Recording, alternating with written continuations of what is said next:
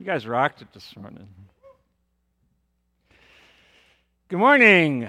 Welcome to the Sunday where millions and millions of people will be glued to their televisions to watch commercials to persuade them to buy stuff that they don't need. But we're here for something else. We are here to talk about Jesus. If you have ever spent any time talking to me at any length, you will know that I have been on a lifetime quest to understand Jesus' teaching. Um, in the place that I grew up, um, to be transparent with you, Jesus didn't make sense. Because we would talk about Jesus one way, and then we would go to the gospel, or we go to the epistles, and Paul's teaching, and it would look different somehow. And they're not. So it's important for us to get Jesus right. And we started two weeks ago by talking about the yoke. Jesus invites us to be in yoke with him, to take his yoke upon us, and he will give us real difficult tasks. No, he will give us what? Rest. Did you notice last week when Brian was talking from Acts fifteen that Peter talked about a yoke? Did you notice that? That Peter said, why are we going to put on people, Gentiles, a yoke we couldn't bear? So obviously Peter thought the yoke of being with Jesus was better, right? He understood it. So that's what the quest that we're on to do is understand that yoke. What does it mean to be in yoke with Jesus? What does it look like to be his disciple? That's another way of saying it. And we're going to see, as you can tell, if you know what that reference is, we're going to look at the beginning of the Sermon on the Mount this morning. But before we go there, I want to give you a little self-test. You don't have to raise your hand. You don't have to write anything down. You don't have to just ask yourself these two questions. First, do you believe that earth has no sorrows that heaven can't heal? That's a line from a song I know that Crowder sings, but it has its roots in the scriptures. A few weeks ago, again, I referenced Isaiah thirty-five ten, and the last phrase there says that sorrows and sadness will flee. Do you believe that earth has no sorrows that heaven can't heal? And if you do, how do you get that healing? That's the question I want you to put in the back of your mind as we look at Jesus' teaching. But right now I'm going to ask you to stop and pray because we need God's help. We need the Holy Spirit's help. I'm going to talk to you. Some of you have heard this before, some of you haven't. But this is really, really critical. So would you just ask the Lord to teach you? Would you ask the Lord to help me to make it clear? And then I'll pray for us, okay? Because we're gonna we're looking at Jesus' teaching. This is Jesus, not not me, you know, not the church. This is Jesus we're listening to, and we want to get it right. So would you just pray, and then I'll pray with us.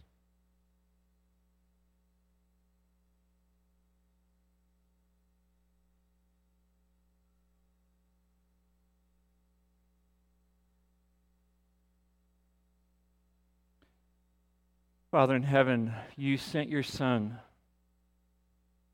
Jesus, and he taught us.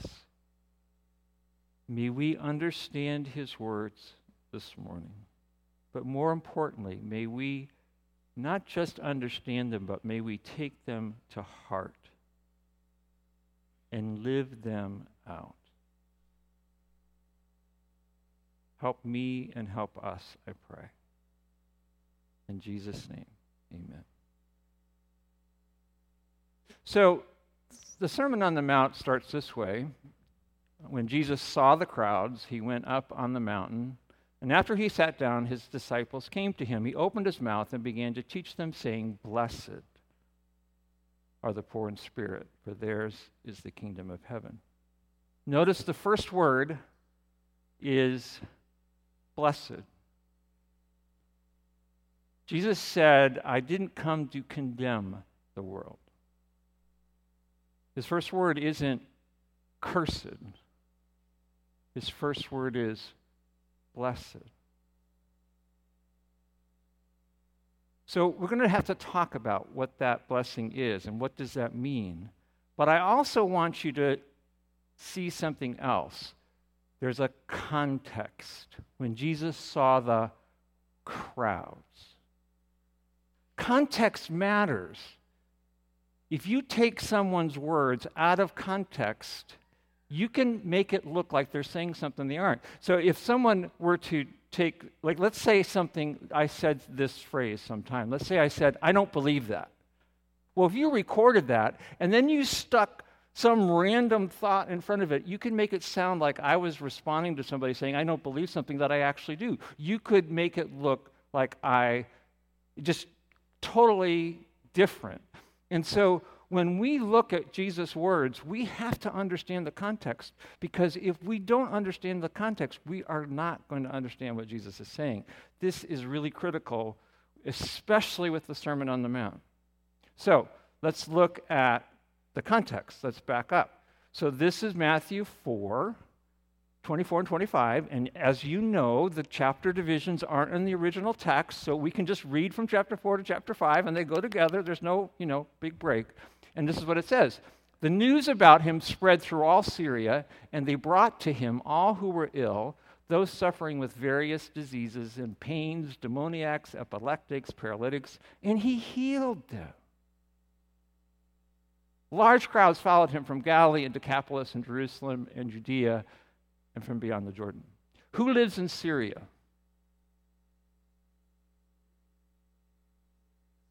Syrians, yes, thank you. We get this kind of monolithic picture of just one kind of person. This is a vast crowd of different kinds of people. Jesus was healing people, all kinds of people. If you knew that there was a guy someplace healing all kinds of people, wouldn't you go? So there's this loud crowd, and they're from all over. Galilee, Decapolis, Jerusalem. It's a widespread area. Okay, now, some will say that the version in Luke is just Luke quoting Jesus differently. It's the same event. I don't think so, and here's why. Look at this context, and this is even wilder. So Jesus came down with them and stood on a level place. So this is not a mountain.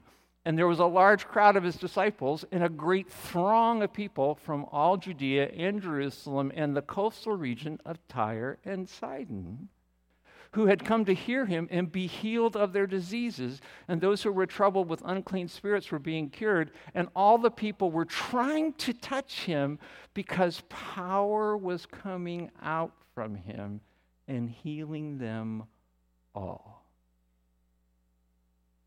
Just imagine that. Imagine this wave of people with desperation on their hearts, wanting to be cleansed and healed, and they just come near Jesus, and this power emanates from him, and they're healed.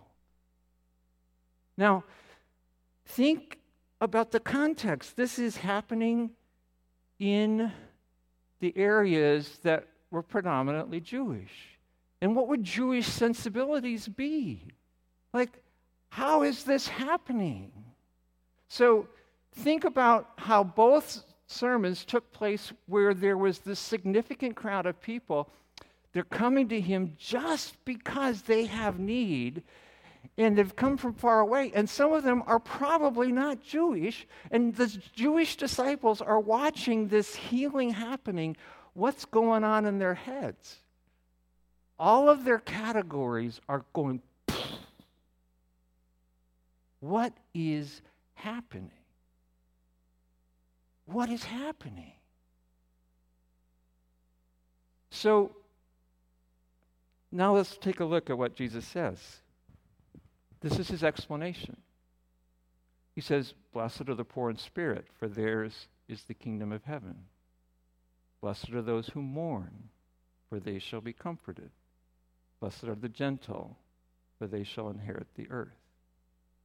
Now, how do we normally teach these? We take them out of context, we put them on little pictures on the wall, and we think of them as prescriptions to get God's blessing. So if you want to get God's blessing, you got to be poor in spirit, which means you kind of have to know your needs. If you want God's blessing, well, you need to mourn. We try to make them pretty. Can you think of someone who is so down, so discouraged, so poor in spirit that they can barely get up in the morning? Is that pretty? Have you been around someone who's mourning the loss of a loved one? Is that, is that a quality that somehow engenders deserving God's grace? See, we try to make them ways we can get something, but that's not what Jesus is doing. He's explaining to his disciples what's happening. These people have come who are downtrodden and burdened and crazy for wanting for help, and it's coming to them. Blessed are the gentle, for they shall inherit the earth. Do gentle people get their way in our world? I mean, you want your dentist to be gentle, right?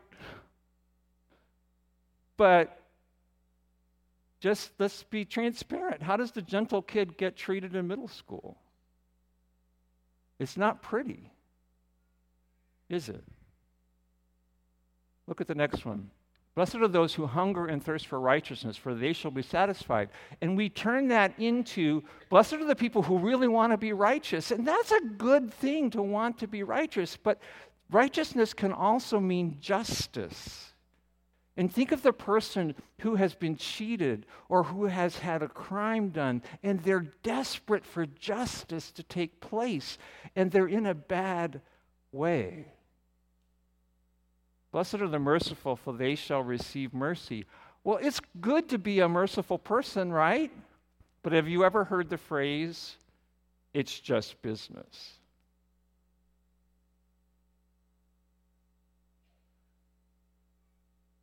Blessed are the pure in heart, for they shall see God. And again, we make that, well, it's good to be pure in heart, but are any of us pure in heart? Is this a way to get something from God, or is this a description of someone who's never satisfied with anything? Blessed are the peacemakers, for they shall be called sons of God. Again, we think it's good to be a peacemaker, but has a policeman ever gone into a situation where there's a conflict, and has he been received well, breaking up the fight? Both sides are after him. And who at a football game gets universally booed? The refs, who are there to keep the peace. Blessed are those who've been persecuted for the sake of righteousness. Again, we try to make these pretty, and I don't think they are. I think what Jesus is saying is he's talking about all kinds of people. Their situation does not deprive them of being able to enter through faith the kingdom. We don't tell people, if you want to be forgiven when we share the gospel, well, the first thing you're going to have to do is be poor in spirit, and then you're going to have to mourn, and then you're going to have to be gentle, or there's no forgiveness for you. We don't talk about the gospel that way. So why, when we come to this, do we switch it and make it earning? We like to earn things, because when we pay for things, we can give a bad review on Amazon and berate the person for how awful their product is, because we paid for it, and we're disappointed. But if it's given to you, well, you don't lift a gift horse in the mouth, so. So let's go to Luke, and maybe you'll see what I'm trying to say a little better. And remember, this is a second time that Jesus gave this message. Jesus probably gave this message multiple times because he traveled around. And, and so I don't think he just said this, this sermon, this message once. And any good teacher, when you're in different places, will talk about it in different kinds of ways. I, I, you know, I teach perspectives. I probably taught the perspective classes, I don't know, fifty, one hundred times. And I've never said anything the same way, taught the same lesson. But here, Jesus says this, blessed are you who are poor. It does not say poor in spirit.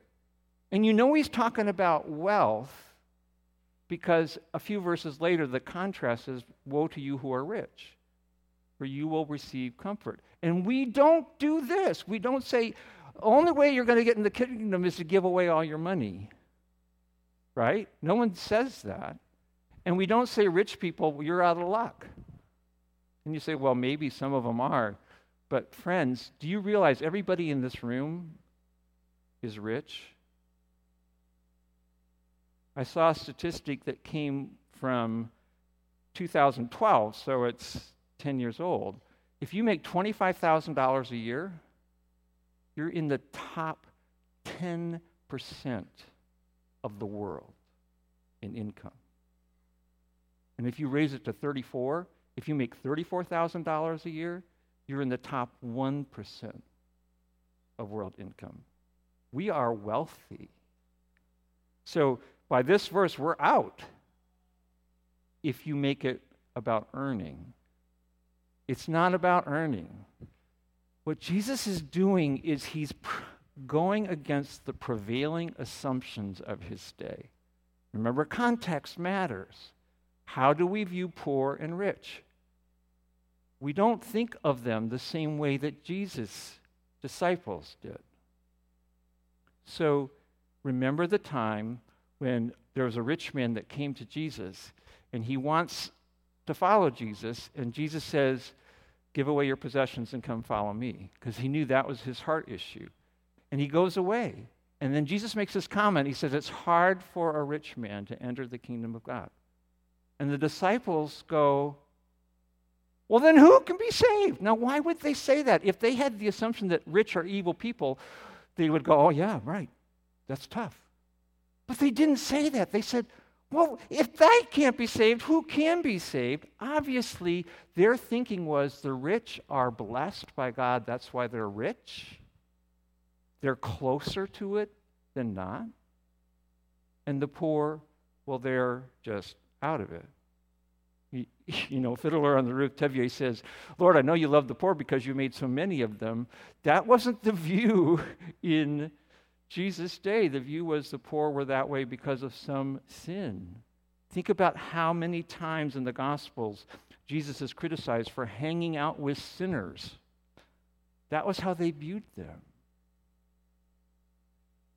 So what we have to see is Jesus is manifesting God's presence in the kingdom of God, and that's why all these healings are taking place.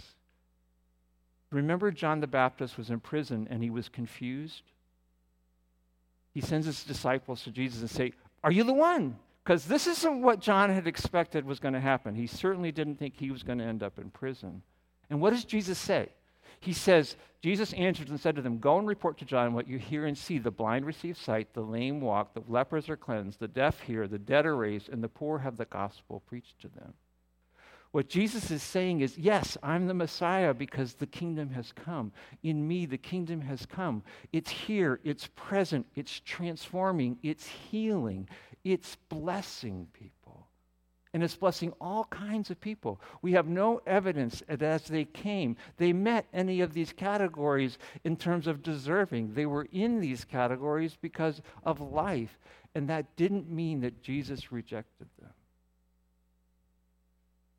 Everybody, everybody, everybody is welcome in the kingdom of God. Paul, in one of his letters, makes a list of infamous sins, you could call them, and says, these will not inherit the kingdom of God. And then he adds, and such were some of you, meaning there's still forgiveness. There is no sorrow on earth that heaven can't heal. There is no sinner gone too far that Jesus won't forgive. The kingdom is available. So the blessings and the Beatitudes expand the human concept of who is welcomed into the kingdom of God beyond prevailing assumptions. It opens the door to God's wide invitation. It doesn't narrow it. It's not a list of obligations you have to do to get blessing. It's all the people who can be blessed. And our problem is we have failed to understand the context in which Jesus is teaching. In both of these cases, significant miracles have taken place where people have received this amazing blessing. And the disciples' heads are spinning, trying to understand it. And he gives these beatitudes. Now, this is, again, why I think this is the case. Because we get there, and what's the very next thing that Jesus does? He says this. He says, you are the salt of the earth. But if the salt has become tasteless, how can it be made salt again? It's no longer good for anything except to be thrown out and trampled. We're the salt of the earth. We're supposed to make a difference. We're supposed to be a blessing. He's talked about who's blessable, and now he says to his followers, you be the blessing. And look what it, look what it, how it continues. You are the light of the world. A city set on a hill cannot be hidden. Nor does anyone light a lamp and put it under a basket, but on the lampstand. And it gives light to all who are in the house. Let your light so shine before men in such a way that they may see your good works and glorify your Father who is in heaven. See, as we become followers of Jesus, as we enter into the yoke with Jesus, we receive the blessings of the kingdom of God. We know there is a God. We know he's in charge. We are trusting him. In the Old Testament, it said, blessed is the man whose hope, whose trust is in the God. And then it says, don't trust in princes, in mortal man who dies and their, their, all their thoughts go with them. We can't be looking to the wrong place for security. So the combination here is everybody's blessable in the kingdom of God. Everybody's welcome. Jesus says, come to me. And as we come, then we are charged, we are challenged, we are exhorted to be that blessing. So, I want to ask of these two questions. Am I living in the reality of the kingdom? Jesus said several things about this. He talked about not letting your heart be troubled.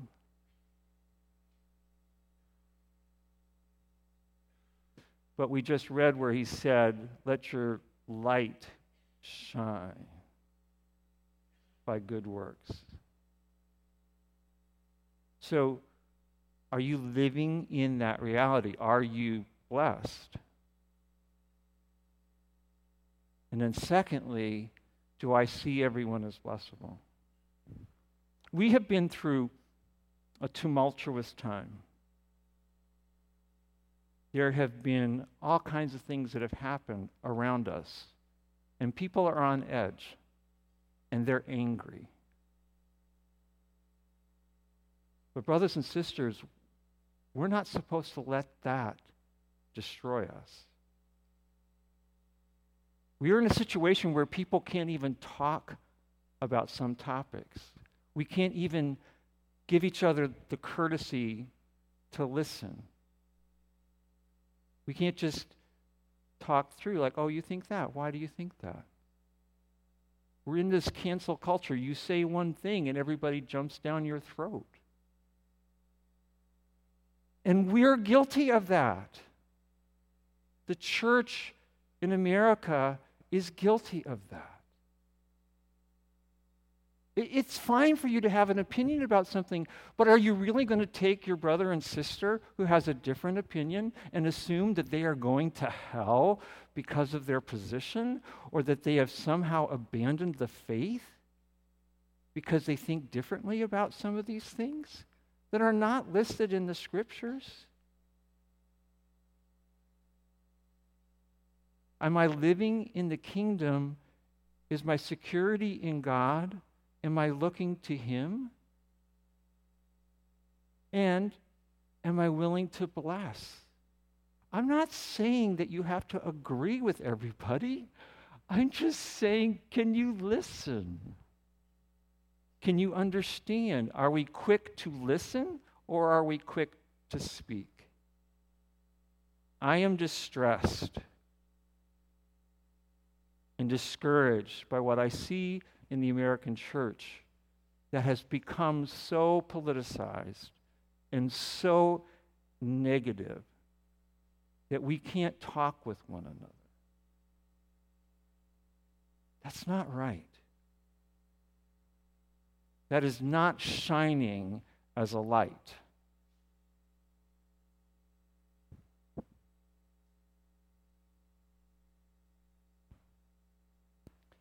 The invitation that Jesus gives us is to be in yoke with him.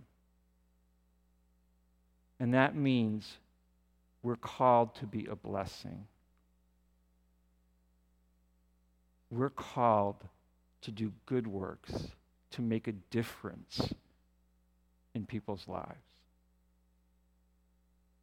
We're called to love. That doesn't mean we agree with everybody. That doesn't mean that we don't recognize where someone has gone down a bad path and we see that as wrong. That doesn't mean we negate the concept of sin and we don't think it matters. But think back to Jesus. Think about those crowds of people from all over. If you were one of the disciples and you had been raised as those disciples, your head would have exploded because power is coming out of Jesus and it's just healing everybody. I bet some of those people weren't nice. And yet Jesus healed them. And you and I are called to be like that. Have you gotten mad in the last couple of years about something and someone who said something? I have. I've been spitting mad. And I have lost the thought of them being blessable. I'm just like Jonah. You know, Jonah wanted God to wipe out the Ninevites. He, let's get on with it, Lord. Just get rid of them. They're awful, mean, terrible, horrible people. And you saw how that worked out. God forgave them. Why? Why are we so dumb that we are so negative that we think if we just yell at everybody, that's going to fix anything? And here I am yelling at you. The yoke of Jesus is a yoke of blessing. You and I have the answer. It's Jesus. It's the kingdom of God. It's the coming of the kingdom of God. What's our hope? God wins. We know the end of the story, and we constantly forget that. Our hope is not in whoever is in the White House. Our hope is not whoever is in charge in China or Russia. Our hope isn't in any human being. It's in the living God who wins and is going to make all things new. And it's that there is no sorrow on earth that heaven can't heal. That's our confidence. I told you before, your life is not short, it's long. You have an entire eternity with God and with the fellowship of the saints forever and ever. That's our hope. Let's not forget that. And let's get as many people as we can to join us in that. And we do that by love and good works. Jesus said, they'll know you are believers by your love for one another. Brothers and sisters, let us love one another. Let us love one another in kindness. And if we have some disagreements, let's talk about them and give grace. Let's not be off with their heads, and let's not think that just because someone approaches something a little different, that they might not have a good reason. Sometimes when you listen to somebody, you find out, boy, They're more thoughtful than I thought they are. The Beatitudes expand who is blessable in the kingdom of God. Are you willing to let God expand your ability to bless and who is blessable? And to look at people maybe that you've not looked at kindly with different eyes. God loved the Ninevites. So he loves all the people around you that drive you bonkers. And he wants them. Let's be more like that. The easy yoke is not a yoke of cursing. The easy yoke is a yoke of blessing. Let's be a blessing. Let me pray.